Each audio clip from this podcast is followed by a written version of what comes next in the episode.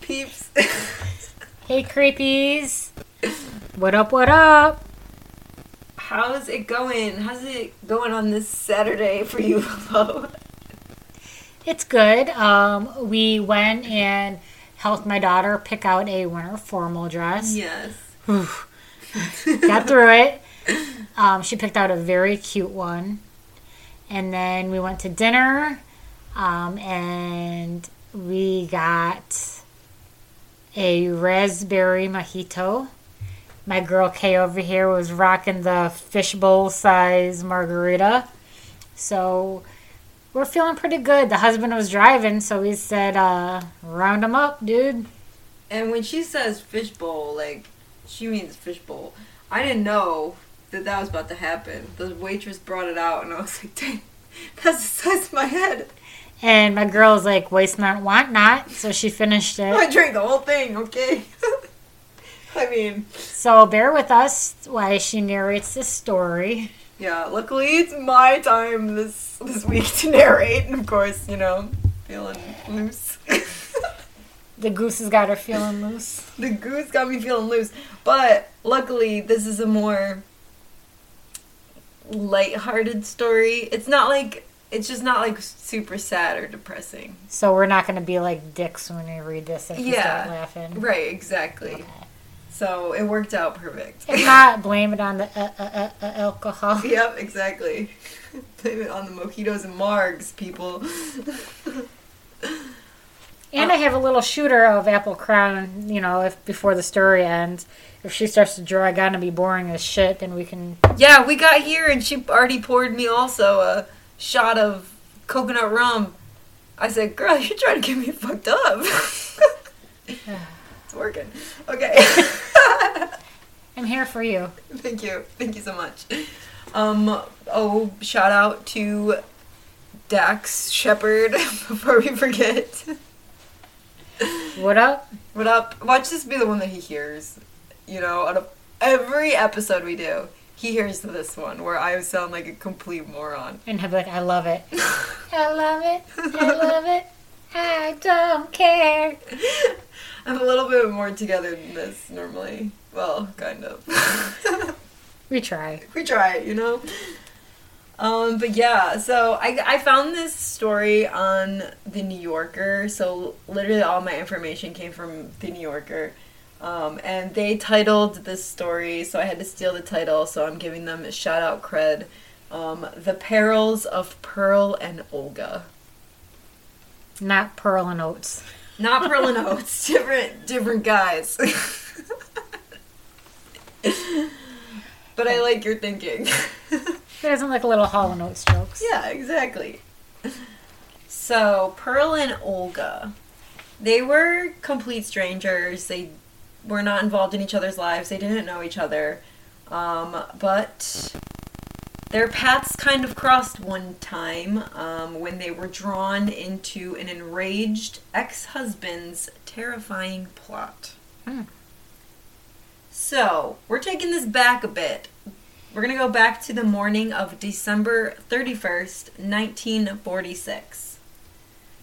Two young women, among many other people, got on a subway train. They got on separately, they weren't together. It was at the 55th Street BMT station in Brooklyn, New York. And they were sat across from each other in a car as, you know, the train was moving off towards Manhattan. They had never met, they've never spoken, um, but their lives were drawn together and not, you know, not in like a good, feel good, fuzzy kind of way. Uh, they were both working girls and more than ordinarily attractive. One of them was tall.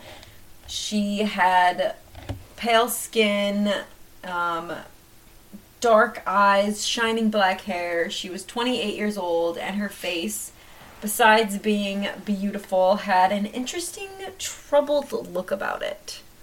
Why are you looking at me like that? Because you're 27, black hair, pale skin. I'm a time traveler, guys. This story's about me in the 40s. I'm just like, is this a biography? But continue, continue. Surprise at the end. Surprise, motherfucker. Um, but she had noticed the other girl was carrying a gift wrapped package, um, kind of like about the size of a large shoebox, about, um, and it had kind of a slight opening at one of the ends, which kind of like stuck out, and it looked like the lens of a camera. Sketch, if you ask me. But uh, without thinking much about it, you know, she kind of just sat there and was curious what kind of gift was inside the package. But she wasn't super you know, invested in what this random girl was holding because it was just a random girl on the subway. The other girl was barely 19. Um, she was small and blonde. Her name was Pearl Lusk. Only a week earlier, on the day before Christmas, Pearl had found herself disillusioned with New York and its ways. Um, but the moon hadn't really lasted long. Now, as the subway train jounced and clattered along, she felt excited and happy. She held her gift wrapped package carefully on her lap with both hands. Um, and every now and then, she kind of glanced briefly at this tall, dark girl across the aisle, as if to like make sure she was still sitting there. So things were feeling a little weird, a little set up, a little sketchy, but except for two things that happened to her on Christmas Eve. Pearl Lusk had been pleased with New York ever since she came to the city to kind of start her new life and her new beginning. And she loved to tell everybody this. She had arrived in the autumn of that same year of 1946, um, some months after graduating from high school in Quakertown, not far from Philadelphia. For a while, she lived with her mom and her stepdad in Brooklyn, but as soon as she got a job, um, she worked as a sales girl in a department store she moved to a furnished room all on her own in the Upper West Side of Manhattan. So, Pearl, you know, she wanted a new life. She wanted to start over. Um, she did over both herself and the room almost at once. You know, she began using mascara for the first time. She settled on a darker shade of lipstick than the girls at Quakertown High had gone for. Um, she took some advice from an expensive hairdresser on the West End Avenue. She abandoned her blonde bangs and kind of just like had these big tousled blonde curls going on. So, you know, she was giving herself a makeover, a new beginning. She also was really getting into decorating her apartment. She hung pink curtains um, at the one window of her room, and then she kind of bought like this lavender cover for the studio couch. She made friends quickly with many of the sales girls at the store that she was working at. She lunched at a soda fountain every single day, and she dined in a cafeteria um, almost every night with large groups of her new friends. Her favorite lunch was African lobster tail salad and Coca Cola. Um, she then followed that with a junior banana split, and her favorite dinner was chicken pot pie with mushrooms, pecan pie. So and you're a pecan girl. I say pecan. I do too normally, but I said pe- pecan. Pecan for some reason right then. Okay. I guess, no judgment. I guess drunk me says pecan. Okay. But sober me says pecan. All right. Um, hey, with I'm some, on board with this. With some whipped cream and coffee. So she ate good. Dude, pecan pie is the jam. It's no joke. It's delish. No joke. For real. It really is really good. Um, yeah, so she was, you know, healthy, cheerful. She was a really happy person. She was just really enjoying her new life that she started in New York. She soon also began having dates with young men who worked at the store.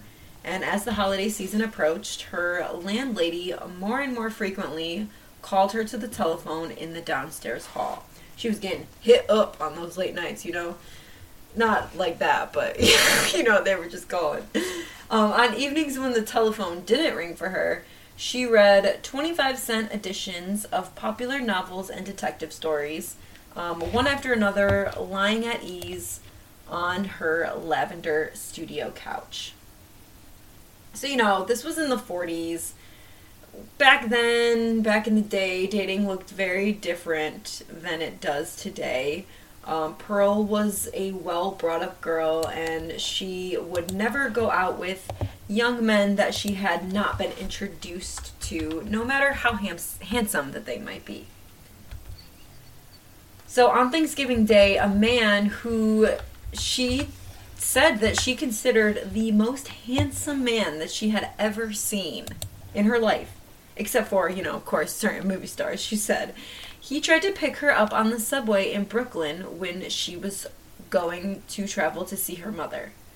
Um, although she was polite and she talked to him, you know, she engaged in conversation, she still refused to have a drink with him or to give him her name and address because even though she was attracted to him, she didn't know him, so she felt like she had to decline. Um, you know, she just randomly met him, so she didn't think that it would be the most proper, respectable thing to do.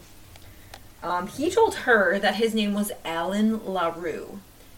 Afterward, from time to time, she thought somewhat regretfully about his, you know, his good looks, his romantic name, his whole charisma, charm. Um, but overall, you know, she was glad and proud of herself that she hadn't consented to go out on a date with this random guy that she just met on the train. What with the crowded lunches and dinners with you know, all of her friends that she met through the sales job that she had, the occasional dates with the guys that she had met at the store, and on her off nights when she would just get into these books that she would find, she was really content in her life and really busy, you know. She kept herself busy between all of this stuff, and she was just really happy. Then, on Christmas Eve, after only three months of her new life that she had been living there, the department store laid her off. Um, and it wasn't just her, you know, it was along with an, a bunch of other sales girls because the Christmas rush was over, so they decided to lay off a bunch of people. And on top of that, her landlady told her that same day that you know she was getting tired of calling her to the telephone because she was getting all these phone calls um, and in the future she said that she was only going to tell her that someone called for her if it was her mother that wanted to speak to her so you know you know by getting rid of her salary and kind of like obliterating her social life the department store and the landlady were definitely preparing pearl for this next encounter um, with that handsome stranger that she turned down on the train. So you know, the path was kind of leading her, leading her down, uh, down this road.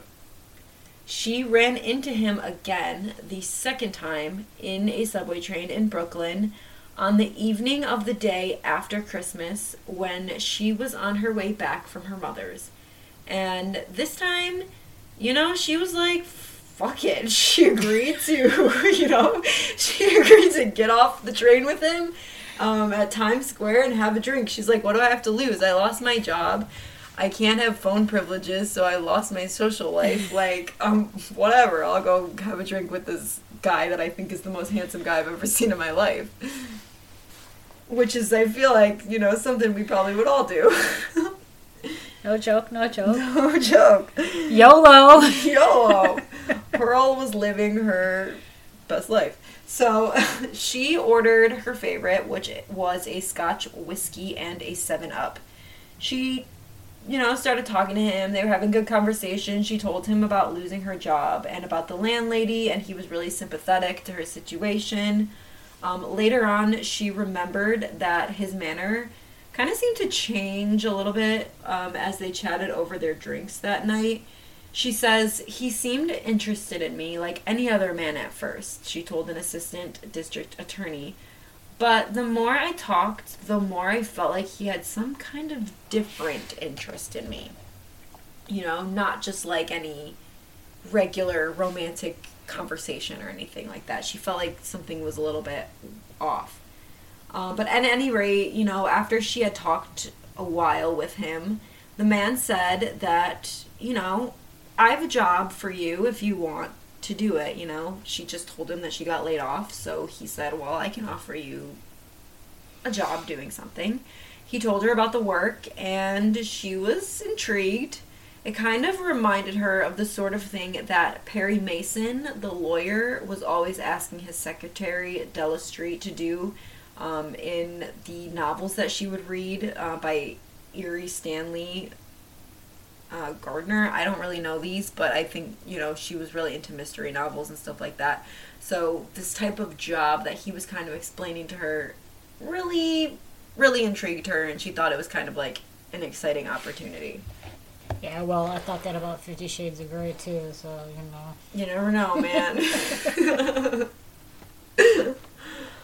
so, besides being the most handsome man that she had ever seen, she thought that Alan LaRue was by far the best dressed also. He had on a double breasted gray suit with like widely spaced pencil stripes.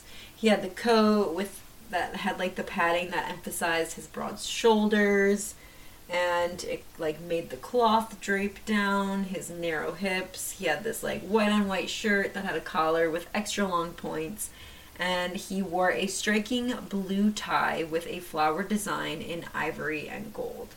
So he was popping. He he was looking good to her, and he was offering her a job. So you know how could Pearl resist?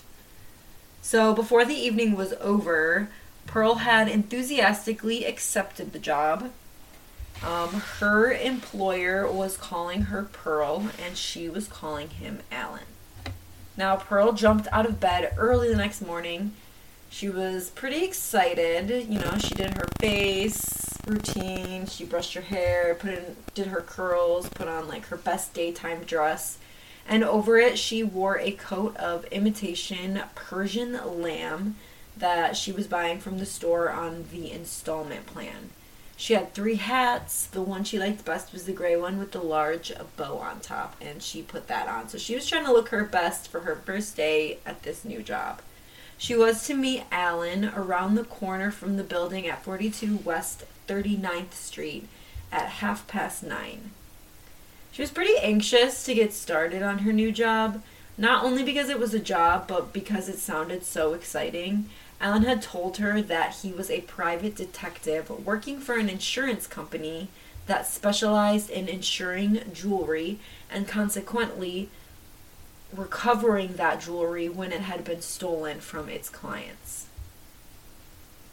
Now, he had reason to suspect, he says, that a young woman named Olga, who was private secretary to the owner of Croydon Hat Company, with offices in the building on West 39th Street, had stolen some jewelry um, that was pretty valuable from one of their clients and was carrying it pinned inside of her clothes.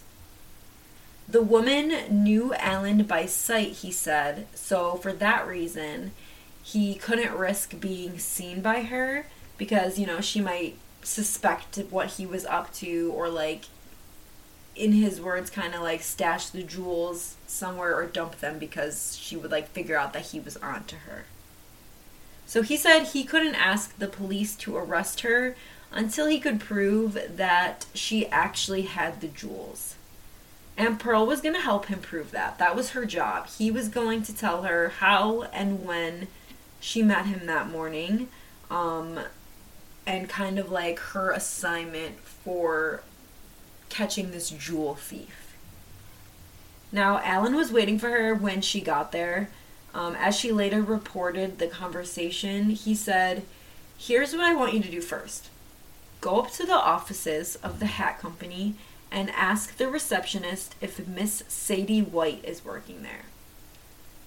There isn't any Sadie White, of course, but while you're talking to the receptionist, you'll kind of get a chance to get a good look at Olga so that you'll know her and you'll know when you see her again that that's the the target and the person that we have in mind.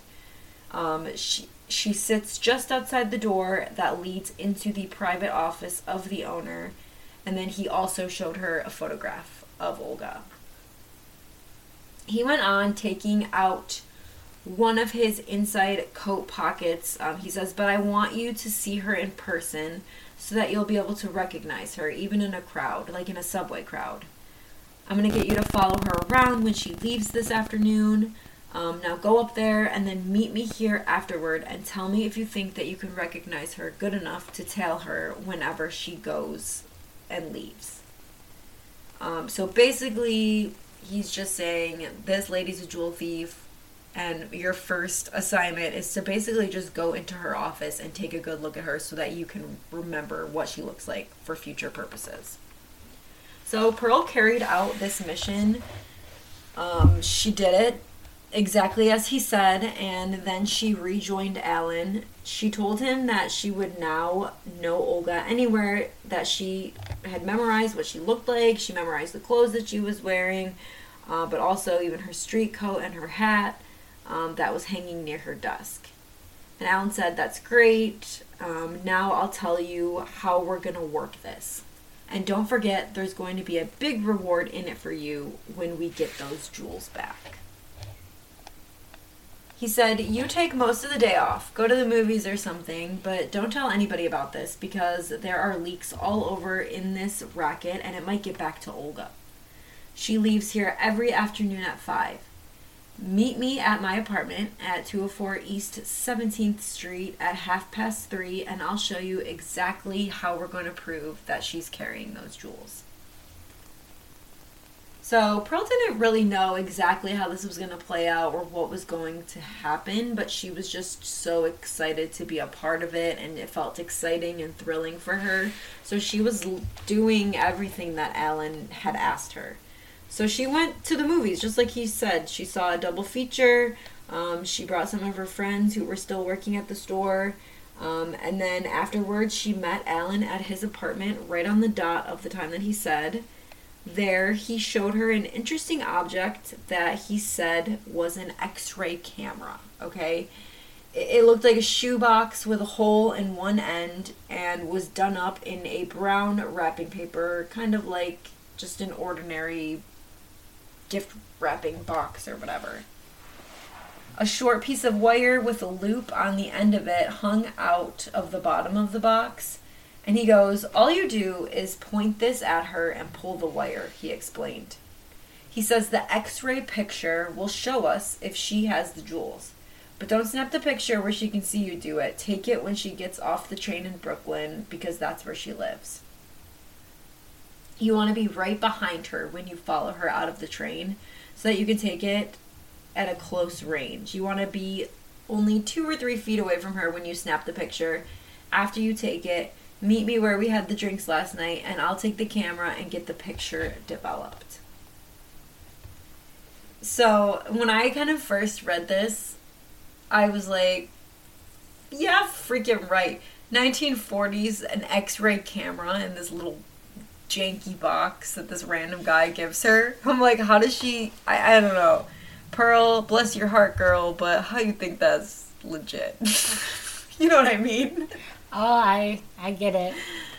I remember in the 2000s, early, before camera phones, like just trying to take a regular camera with you to the club was like, I gonna put this I drink and dance and right. the fact that this was in the 40s and he's saying it's an X-ray and he could see inside of her jacket to see if she's got these jewels. It's like and be sneaky about it. Yeah, sketchy, sketchy, bro. I don't know. But Pearl was like, she was literally beyond excited. She's like, I got you, I got you. She was like living for this, you know? Which is sad, but um, she just wanted to be a part of this new adventurous job.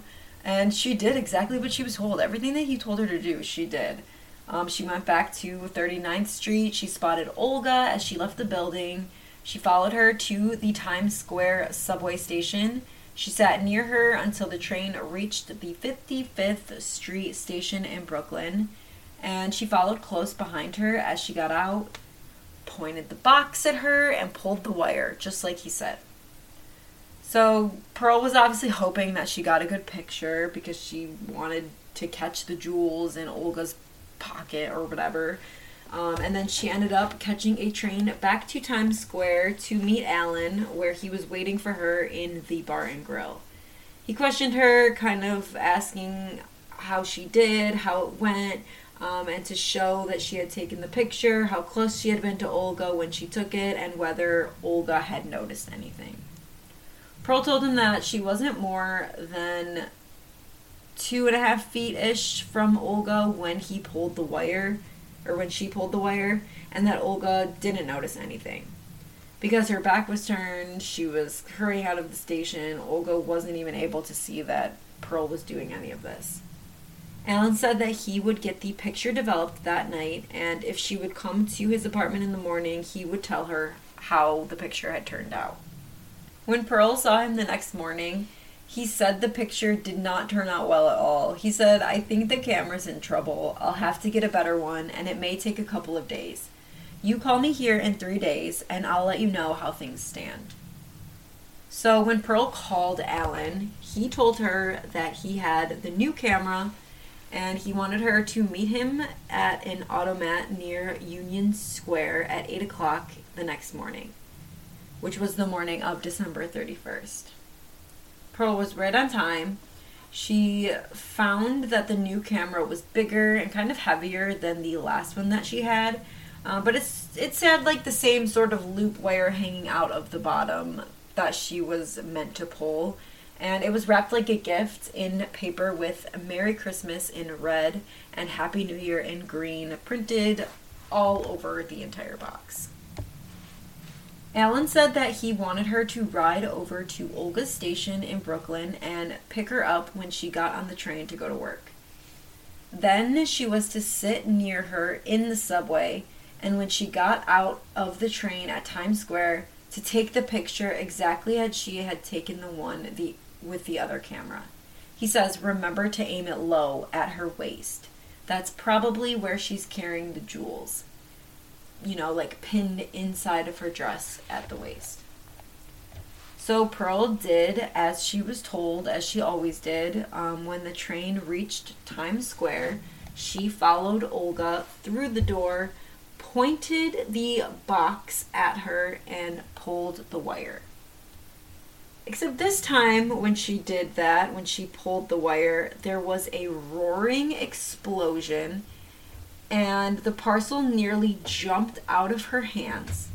Olga screamed and fell on her back, holding her left leg, which was seemed to have been nearly blown off a subway guard rushed up asking, you know, what happened, what's going on.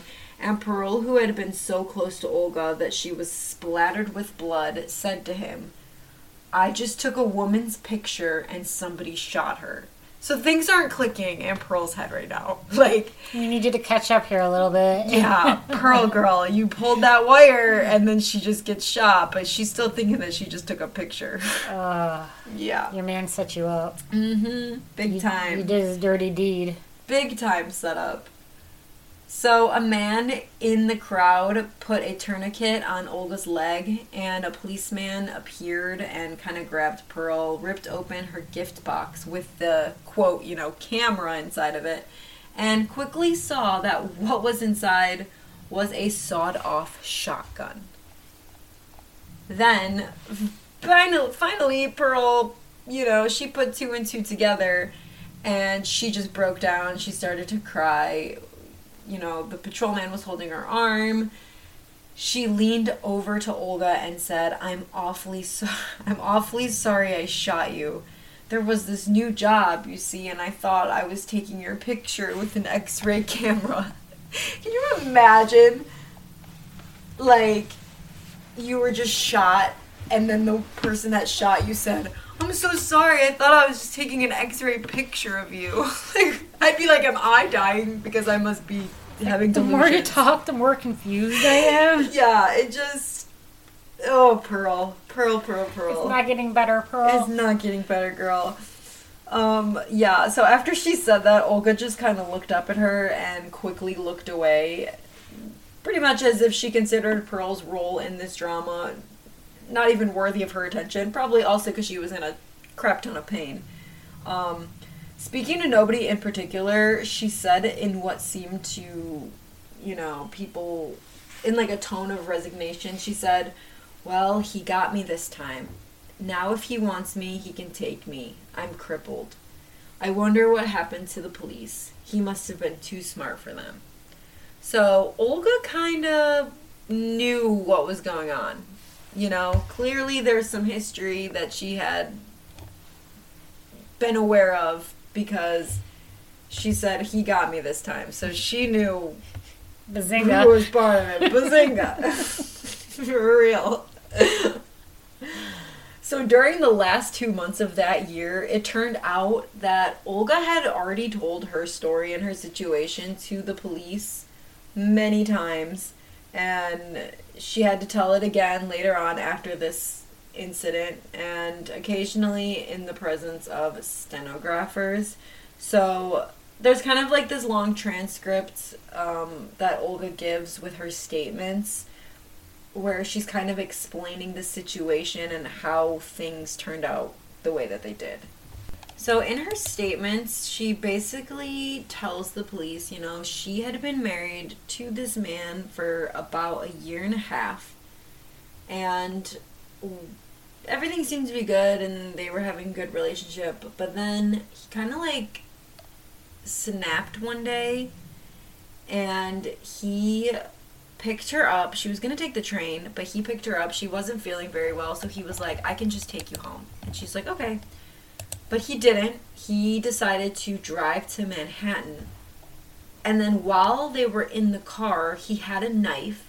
And she says that it had like a little button on it, and he pressed the knife, um, and it had like a big blade, and it shot out, and he pressed it up against her throat she was like trying to convince him to get out of the car, you know, trying to convince him like what is what are you doing? Please stop. Like why is this happening? She says that he held it up against her throat and said that he would kill her if she screamed or if she cried too loudly in the car.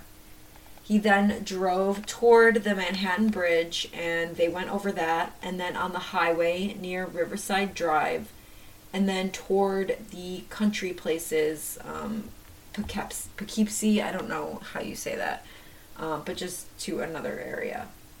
So once they got to this area, he stopped at one of the tourist cabins and he rented it out. Um, you know, she said she didn't want to go in the cabin. She didn't want to be there, obviously, because she was scared. But he had this knife in his pocket and he threatened her. So, what was she supposed to do? So, she stayed there and they stayed in this cabin for two days. So he also had a shotgun, she says, and a revolver, and also another little knife that he carried with him. So she felt very uncomfortable, very unsafe. Like, obviously, he's threatening her. She can't leave. But it's her husband, and she doesn't really know what's going on or what's happening. So after the two days, they drove back to New York, and he made her go to this place on Canal Street.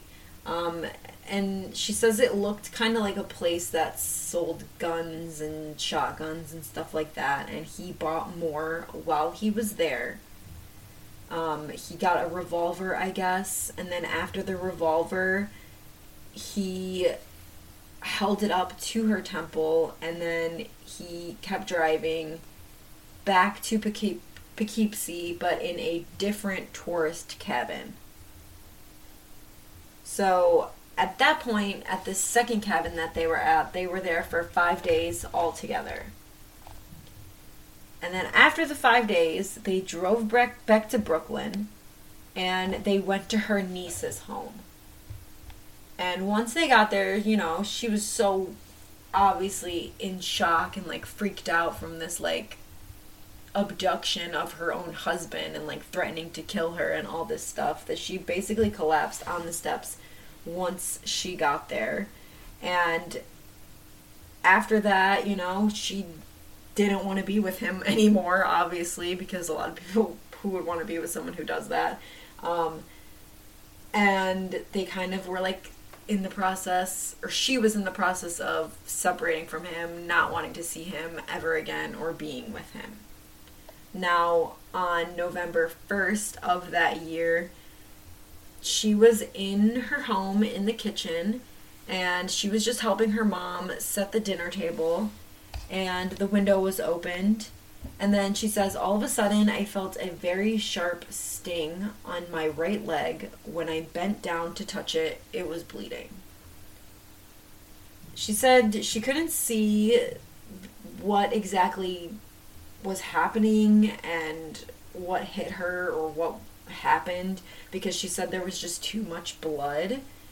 And she did notice a hole, it was in her thigh. There were two separate holes, I guess, in her thigh, and on the right side and in the back of it. So it just like basically went through the window, and she had to go to the hospital for about 10 days. at that point, she was talking to detectives and telling them about everything that happened. You know, the two separate abduction trips to Poughkeepsie and the five days that she was with her husband and about the shooting in the home. Um, and, you know, she told them, like, I'm positive that my husband's the one who did this. He's clearly after me. Uh, it couldn't be anybody else but him. So after this, police kind of just took her statement. They didn't really do anything. Her husband didn't get charged. Nothing really happened. Um, so she went back to work. Her sister went with her. Um, and at this point, they were walking toward the station, and there were elevated pillars on the New Utrecht Avenue. And she saw her husband in back of one or one of them, and her sister also saw him too. So when she got back to work, she called the police at the 66 precinct in Brooklyn and she told them that she'd seen him because she was obviously terrified. She was frightened that he would do something to her. And she said that she spoke to one of the detectives there and he told her not to worry. Which is just so crazy because it's like all this stuff is happening to her and they're not doing anything about it and they're just they just keep basically saying like oh thank you for telling us. We'll take your statement. Don't worry. But don't worry. But it's like how can she not worry when clearly he just keeps coming after her and is just like only intending on harming her? So on december 9th she got a phone call in the morning from him at work and he said to her that he was watching her he knew everything he knew when she went to work and that he did not aim right the first time, but that he would aim again and he would kill her. He literally said that to her word for word. And you for your honesty. Mm-hmm. yep. And she and she told the police again. Um, she said, "Please send somebody. Please have somebody escort me home. I'm afraid to like live my life. I'm afraid that he's gonna kill me." She said, "I knew something terrible was gonna happen to me," and he said that again. They said she shouldn't worry. Well, we all learned in other stories back then.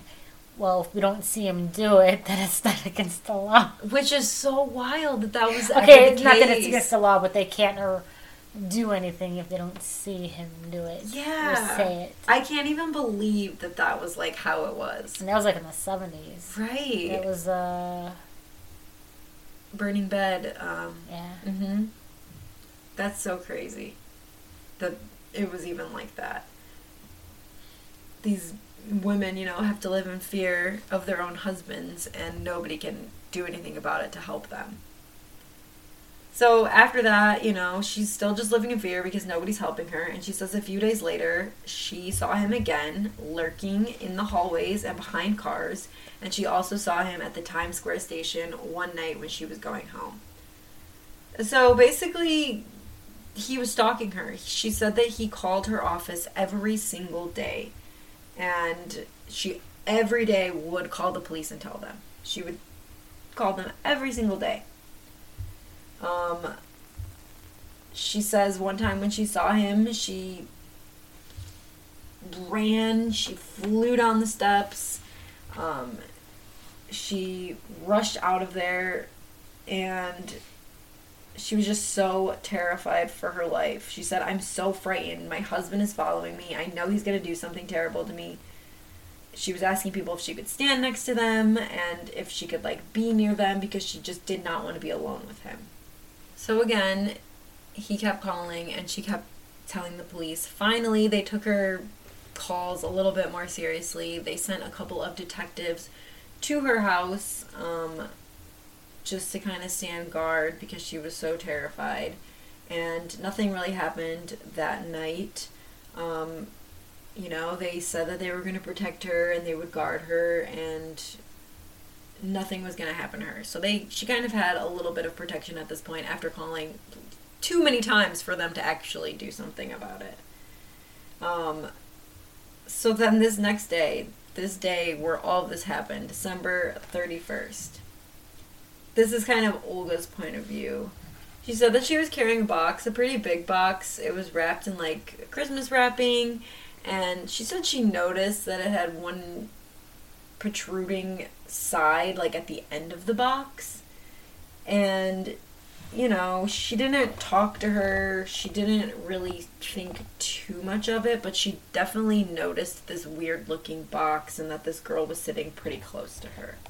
And she just says, all of a sudden on the platform, she heard a really loud blast and then all of a sudden felt a really sharp pain in her left leg bent down to like hold it and reeled over and fell down on her back and then remembered people running towards her.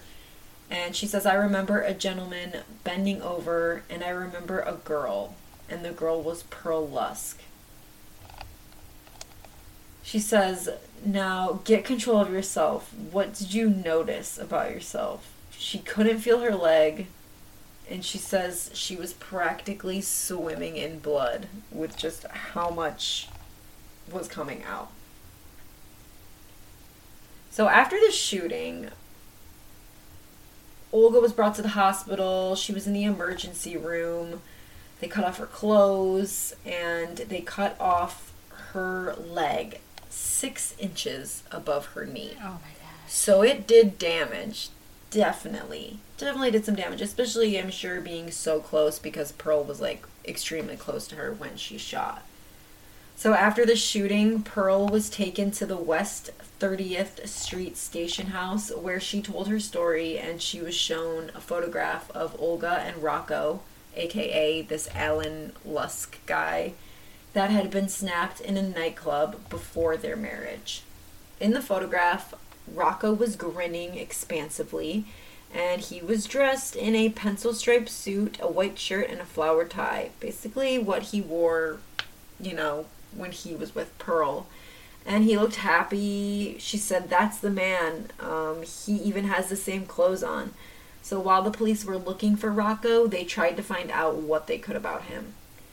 Neither Olga or her parents could even tell them much all they knew was that he had met Olga at a dance in Brooklyn in 1944 and had married her after a brief courtship. He would disappear sometimes for weeks and then return with lots of spending money and, as often as not, a new car. So he was pretty mysterious, pretty sketchy, even like in his marriage with Olga. He was fond of hunting and camping, and once or twice went by himself for the weekend, um, taking along a shotgun and a sleeping bag. And he never really talked about his background. He was super vague with how he made his living, and he was always very, very jealous of Olga. And after some violent incidents, you know, kind of what she was talking about before, too, she decided to leave him and it was then that he began telling her that he would kill her if she did not come back to him. The police discovered that in 1938, Rocco had been in the business of stealing cars and automobiles in Manhattan and selling them in the Bronx. He had been arrested for that and had served a term in Bronx County, but he had no other criminal record other than that the probation report made on him at that time it noted that his parents died when he was a child and that he had been brought up in orphanages and foster homes. He denies the use of narcotics and does not drink to excess uh, the report kind of said but he does admit sexual promiscuity also. You know he's not part of any organized social group any crime groups um, he doesn't really have that many friends. And he kind of just thought that he received a poor break in his life. So he was kind of like the woe is me type of person. And he attributes his actions to the lack of helpful guidance from his elders which i'm sure definitely plays a part you know he grew up in orphanages without parents you know. Definitely a lack of guidance for him um, but a lot of people viewed him as pleasant and agreeable. He didn't really show any unusual reactions or like weird personality traits. He just seemed to be normal. He had normal intelligence. Um, and even at the psychiatric ward at Bellevue Hospital, it said he wasn't insane, he was not mentally defective, he was of average intelligence, he didn't have delusions or hallucinations, and he was emotionally cheerful. So, kind of not really can't blame it on the the the psychological aspect of his life. Six days after the shooting in the subway, Rocco's trail was picked up in the Catskills, where he was riding in a stolen car. He forced a number of farmers at the point of a gun to give him food. Give me that ear cord. yeah, for real. yeah, throw the tomatoes too. come on, come on. Give me some cucumbers while you're at it. 50 state police and two New York detectives found his car parked on the side of a mountain road and soon afterward discovered Rocco in a sleeping bag under a spruce tree. Um, it was at night and there were like 10 inches of snow deep that he was sleeping in the sleeping bag. So he was dedicated to his getaway. Karma. Karma, man. Um, the police called Rocco to surrender, and one of them fired a warning shot into the air. And then Rocco fired four times in the direction of the flash, and then he was killed when the police opened up.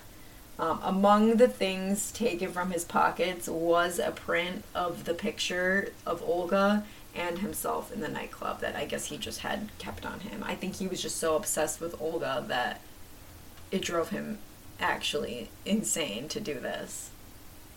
So Pearl and Olga, after all of this, after Pearl thought she was taking an x-ray picture of Olga and shot her, her leg had to be like partially amputated. They still became friends after it, you know, surprisingly.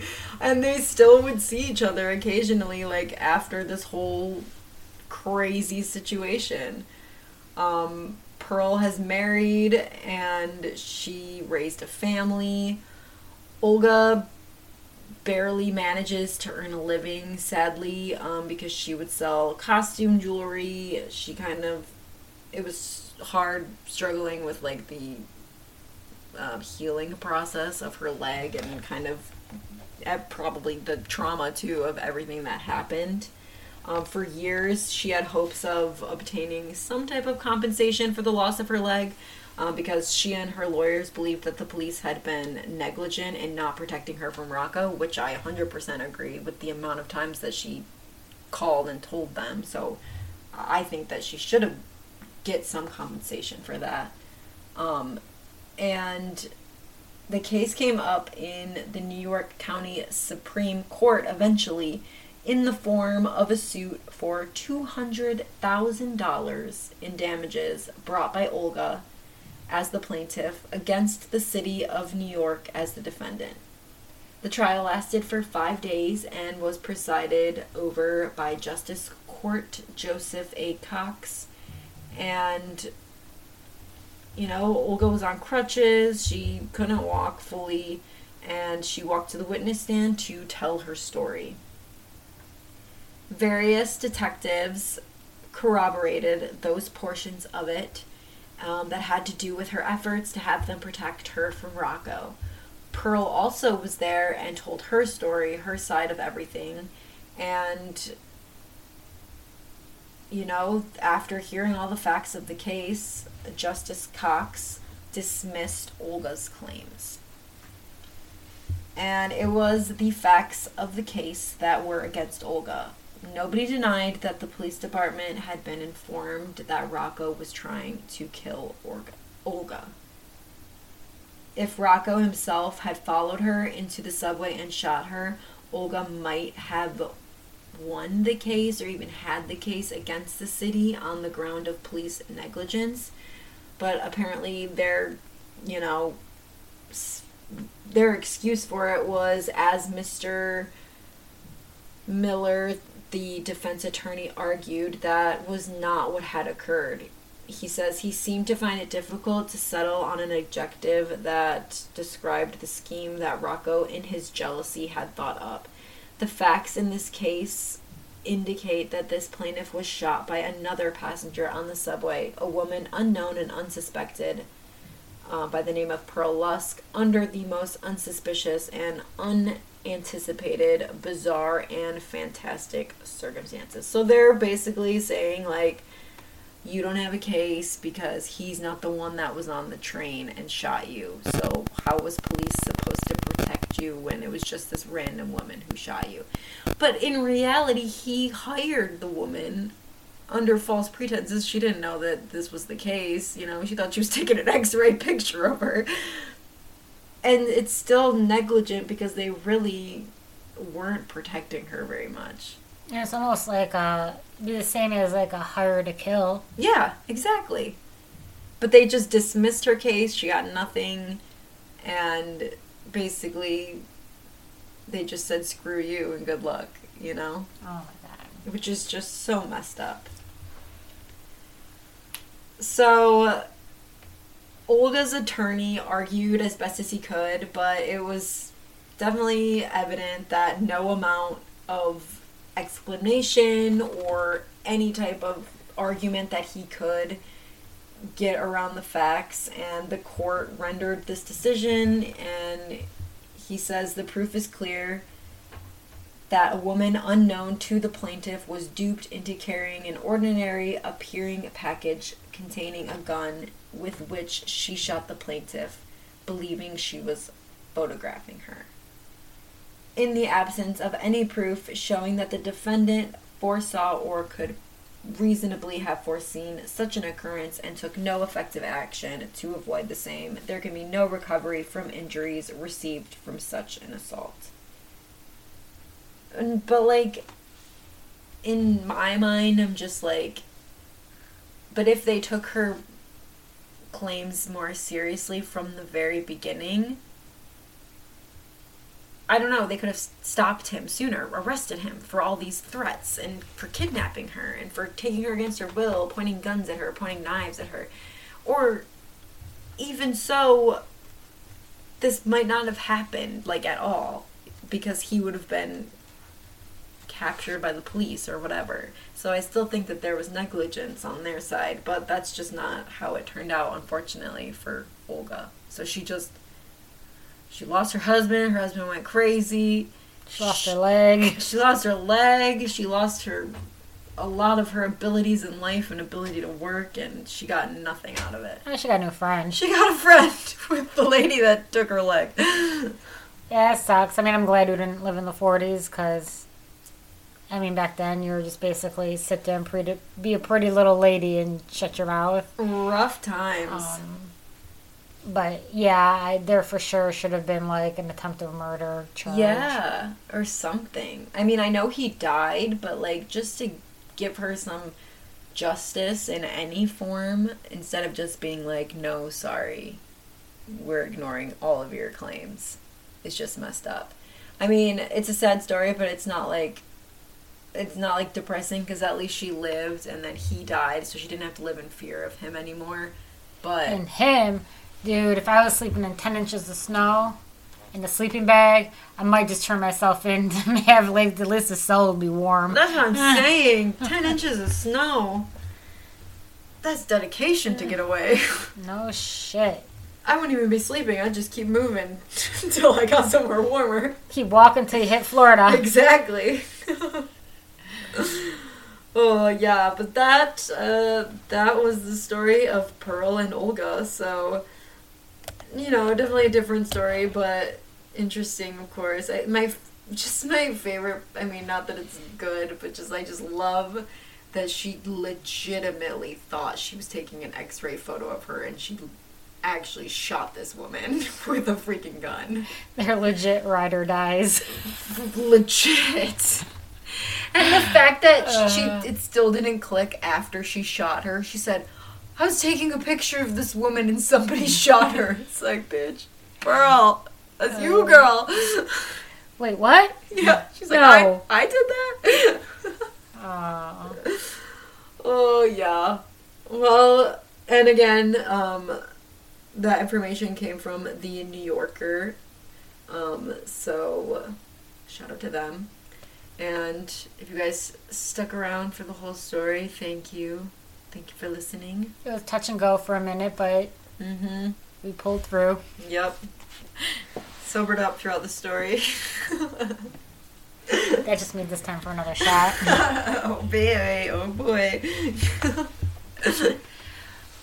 Um, I don't really have anything else new. Um, I finished Dead to Me, which was sad. I gotta get on that. Um, I started White Lotus. So good, right? It is. Um, I'm only a first season girl right now. I didn't finish the first season yet, Okay. so I'm a little behind. So hopefully next week we can at least catch up on the first season. But I'm into it. I'm into it. Which, ding, ding, ding, because there was a moment that I was like watching White Lotus and I'm totally getting into it. My husband had no idea because he was out of town, and then he came home and he like surprised me with like this trip he planned to Hawaii. I'm like, wait, what? Oh my god! I'm like, That's so perfect. yeah, and I bought him like a Hawaiian dashboard girl in his stocking for Christmas, not knowing. So I'm like, dude, I like manifested the shit out of that. You did. That's meant to be. Seriously. So yeah, I'll be uh going to Honolulu here in August. So that means I got to start working out and dieting and getting my Hawaiian hot girl body going. Me and the Ugh, me and the take some work. me and the creepies are all jealous. We're gonna look at all your pictures. Well, at least I am. I don't know if you guys will see them, but I'm gonna see them. but so exciting. That's awesome. Yeah, I think that's. Oh, uh, me and my daughter and her best friend, we watched Smile, Oh yeah. which is creepy. It was decent. It was good. I mean, to me, it was just like a another, you know, horror movie, whatever Yeah. they call it, like a. Like a spiritual one, right? It's like more of like Well, a it's like a demon that like takes over these bodies or whatever. Okay. But to me, it was just like you know, just another horror movie. you know. Right. But it had a creepy smile, and it kind of it got to the girls for a second, so I kept walking around the house, and they would turn around, and I would just be standing there smiling. Smiling. Or like I would send them a snap picture of him with like this creepy ass smile, and I'd send it to him, and I'd hear him kind of like laughing from the other room, like, "Oh my god, stop!" So that was a decent one. But I think that's all I got right now. Good stuff though. Holidays just ended, so you know we didn't have a whole lot of time to get stuff Right. in. Yeah. Bu- busy times. Busy times for sure. But we'll get back on track. Uh, maybe next week we'll have a story, and then hopefully we'll have a, a horror movie horror movie segment Yes. um, to talk about after. To throw in there for sure. So, all right. Well, thanks for sticking around for another one. Yes, thank you guys, and we will catch you next week with a whole new story. On that note, we got to go. Stay creepy. Bye. Bye.